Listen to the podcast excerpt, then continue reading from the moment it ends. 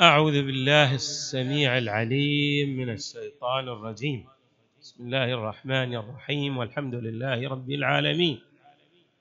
والصلاة والسلام على أشرف الخلق سيدنا ونبينا محمد وآله أجمعين الطيبين الطاهرين.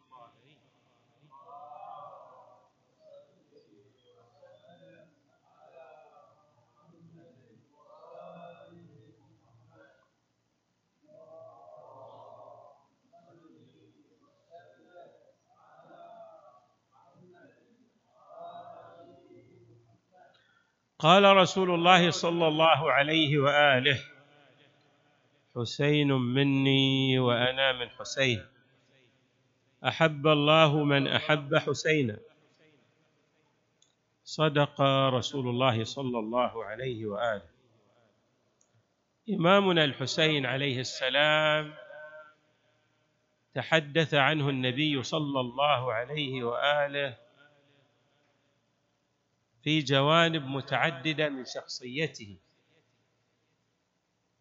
من هذه الجوانب ما يتعلق بإمامته عليه السلام.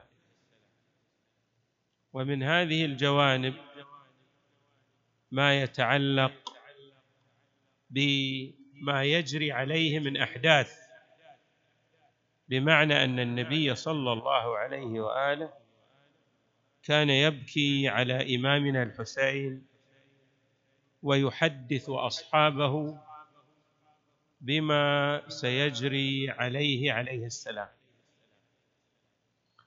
وكذلك تحدث عنه صلى الله عليه وآله بأن من كان مع الحسين فهو مع رسول الله صلى الله عليه وآله. وهو مع الله تعالى. ومن خالف نهج الحسين عليه السلام فقد تنكب جادة الصواب وأضل طريق الرشاد. والروايات في هذا الجانب متعددة وكثيرة. هذه الرواية التي استهللنا بها الحديث من غرر الروايات. حسين مني وأنا من حسين. أحب الله من أحب حسينا أيضا إمامنا أمير المؤمنين عليه السلام تحدث عن الإمام الحسين وبما سيجري عليه من أحداث جسام.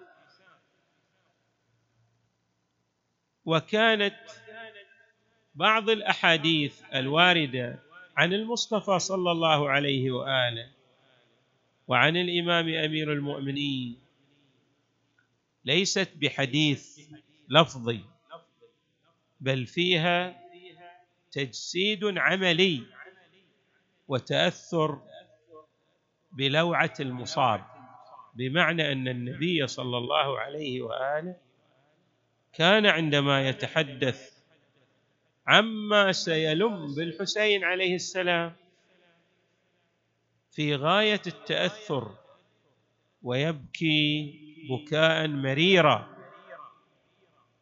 وهكذا الحال بالنسبة لإمامنا أمير المؤمنين عليه السلام. من الروايات الواردة في ذلك هذه الرواية نعم.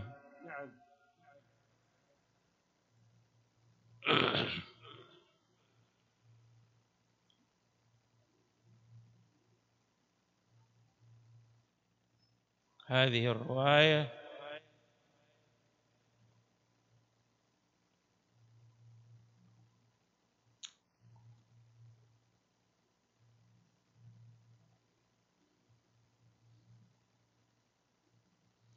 عن سلمان. قال سمعت رسول الله صلى الله عليه وآله يقول الحسن والحسين ابناي من أحبهما أحبني ومن أحبني أحبه الله ومن أحبه الله أدخله الجنة ومن أبغضهما أبغضني ومن أبغضني أبغضه الله ومن أبغضه الله أدخله النار. وأيضا في رواية أخرى عن رسول الله صلى الله عليه وآله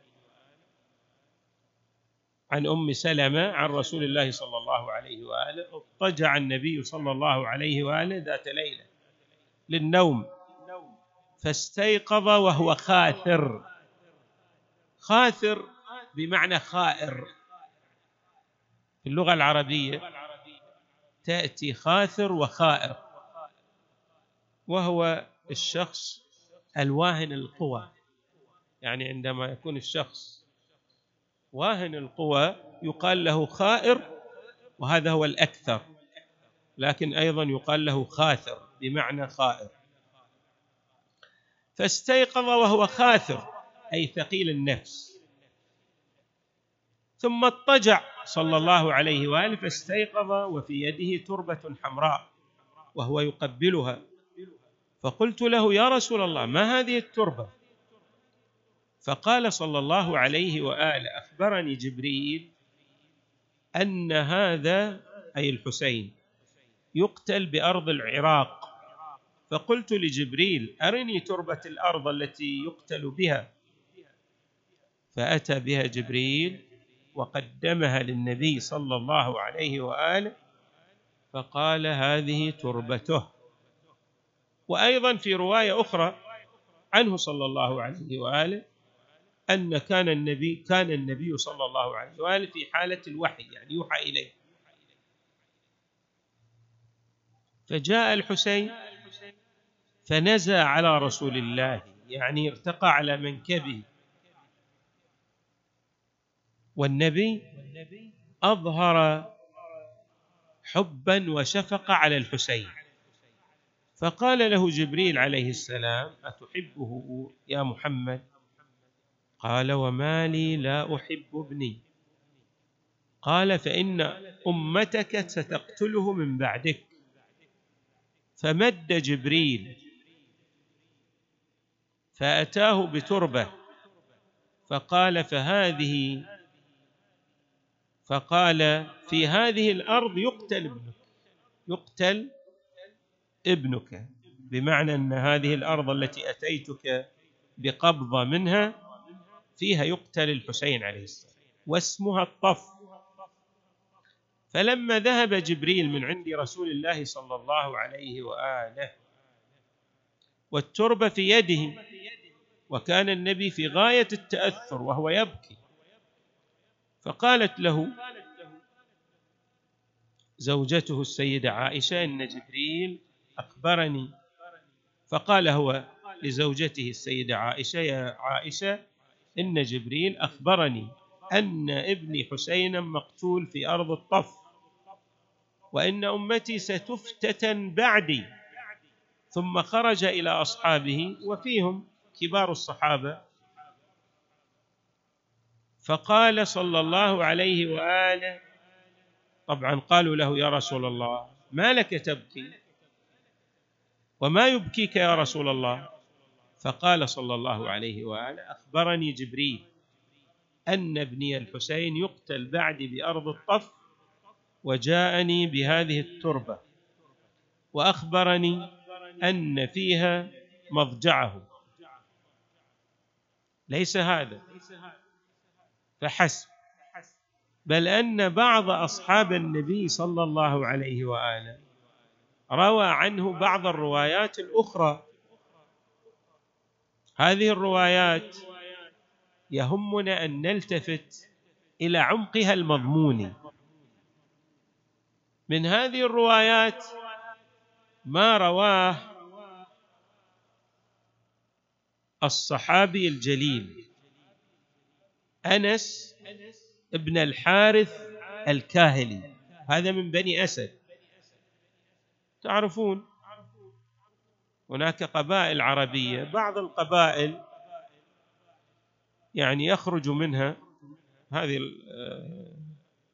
آه، الأسديون هم في العراق أكثرهم في العراق. لكن قد يأتي بعض مثلا ويقطن في مدينة أخرى. يبدو أن هذا أنس بن الحارث الأسدي كان من القاطنين في المدينة مع رسول الله صلى الله عليه وآله.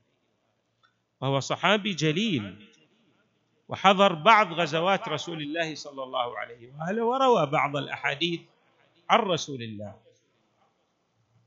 روى عن النبي صلى الله عليه وآله أن الحسين يقتل بأرض العراق ولكنه نقل جملة جد هامة.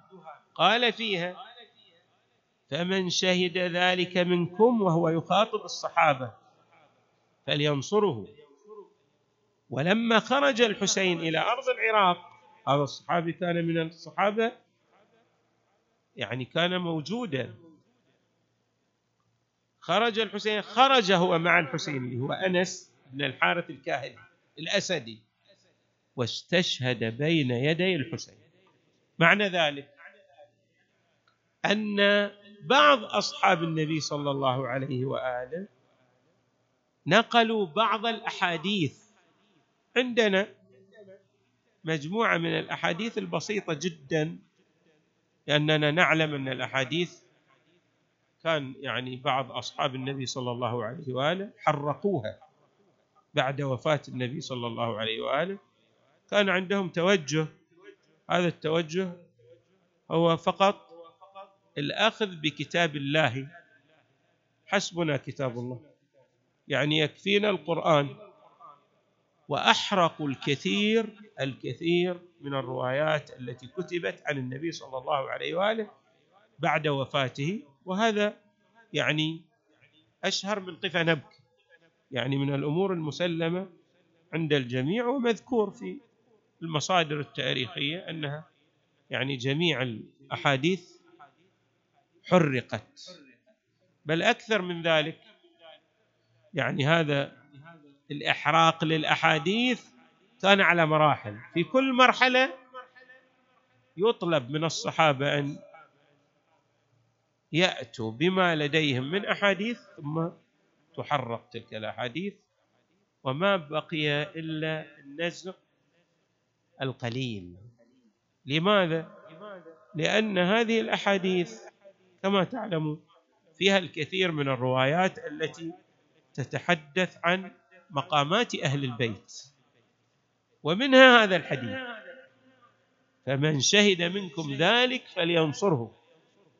فمعنى ذلك أن هذه الأحاديث فيها تنصيص على إمامة أهل البيت وعلى حتمية وضرورة الكون معهم وأن من لم يكن معهم فهو ليس مع رسول الله صلى الله عليه وآله وليس مع الله تبارك وتعالى.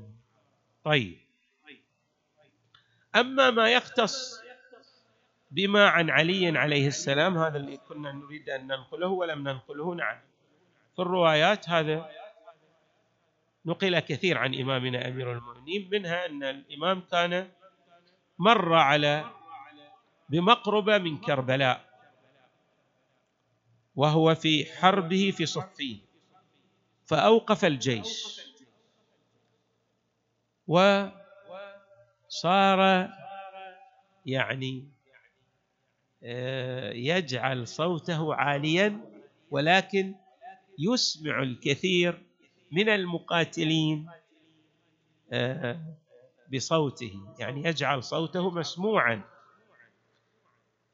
الرواية تقول لما حاذ نينوى وهو منطلق إلى صفين نادى صبرا أبا عبد الله. صبرا أبا عبد الله بشط الفرات. فقال له أحد المقاتلين وما ذاك؟ قال دخلت على رسول الله صلى الله عليه وآله. ذات يوم وعيناه تفيضان دموعا. قلت يا نبي الله ما شأن عينيك تفيضان؟ قال قام من عندي جبريل عليه السلام.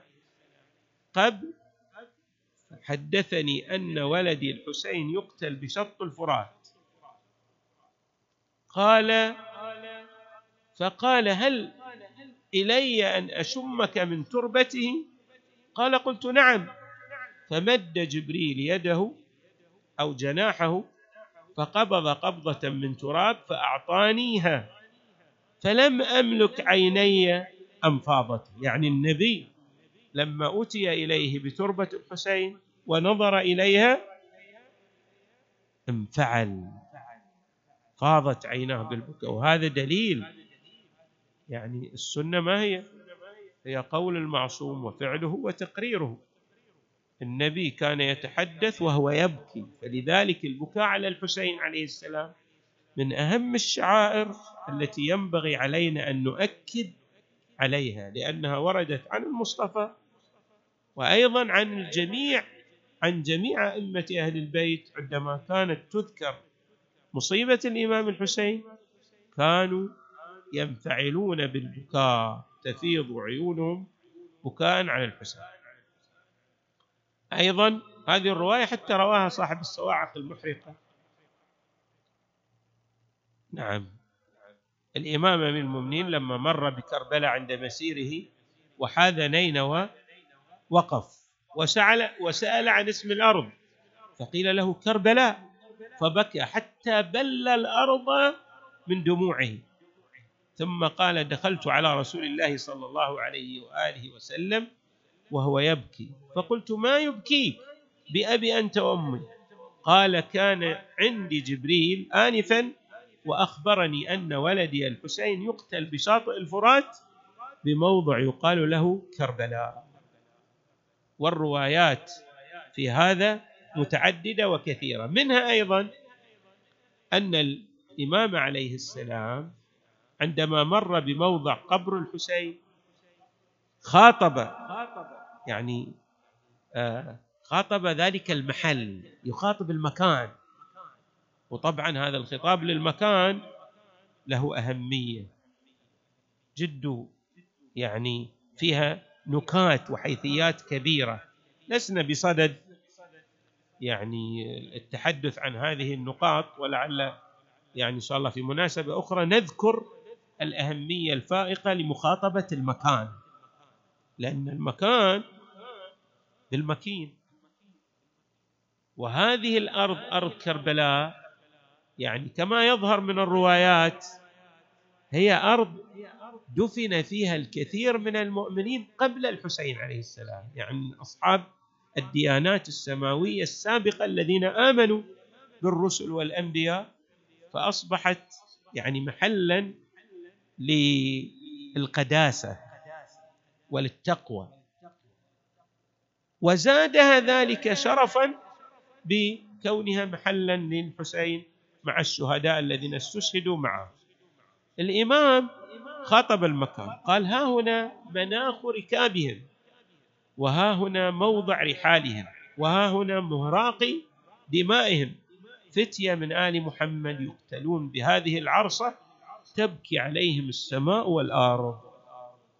اذا الإمام أمير المؤمنين بعض الصحابة النبي صلى الله عليه وآله كان يتحدث عن الماساه والخطب الجلل الذي سيحل بالإمام الحسين ويريد أن يشعر الأمة جمعاء بأهمية التفاعل مع هذا الحدث الجلل. لما له من ارتباط بالسير في الطريق المرسوم من قبل الحق تبارك وتعالى لإيصال الخلق إلى الحق. نسأل الله تعالى أن يجعلنا مع الحسين ومع أصحاب الحسين الذين بذلوا مهجهم دون الحسين. والحمد لله رب العالمين. وصلى الله وسلم وزاد وبارك على سيدنا ونبينا محمد وآله أجمعين. الطيبين الطاهرين.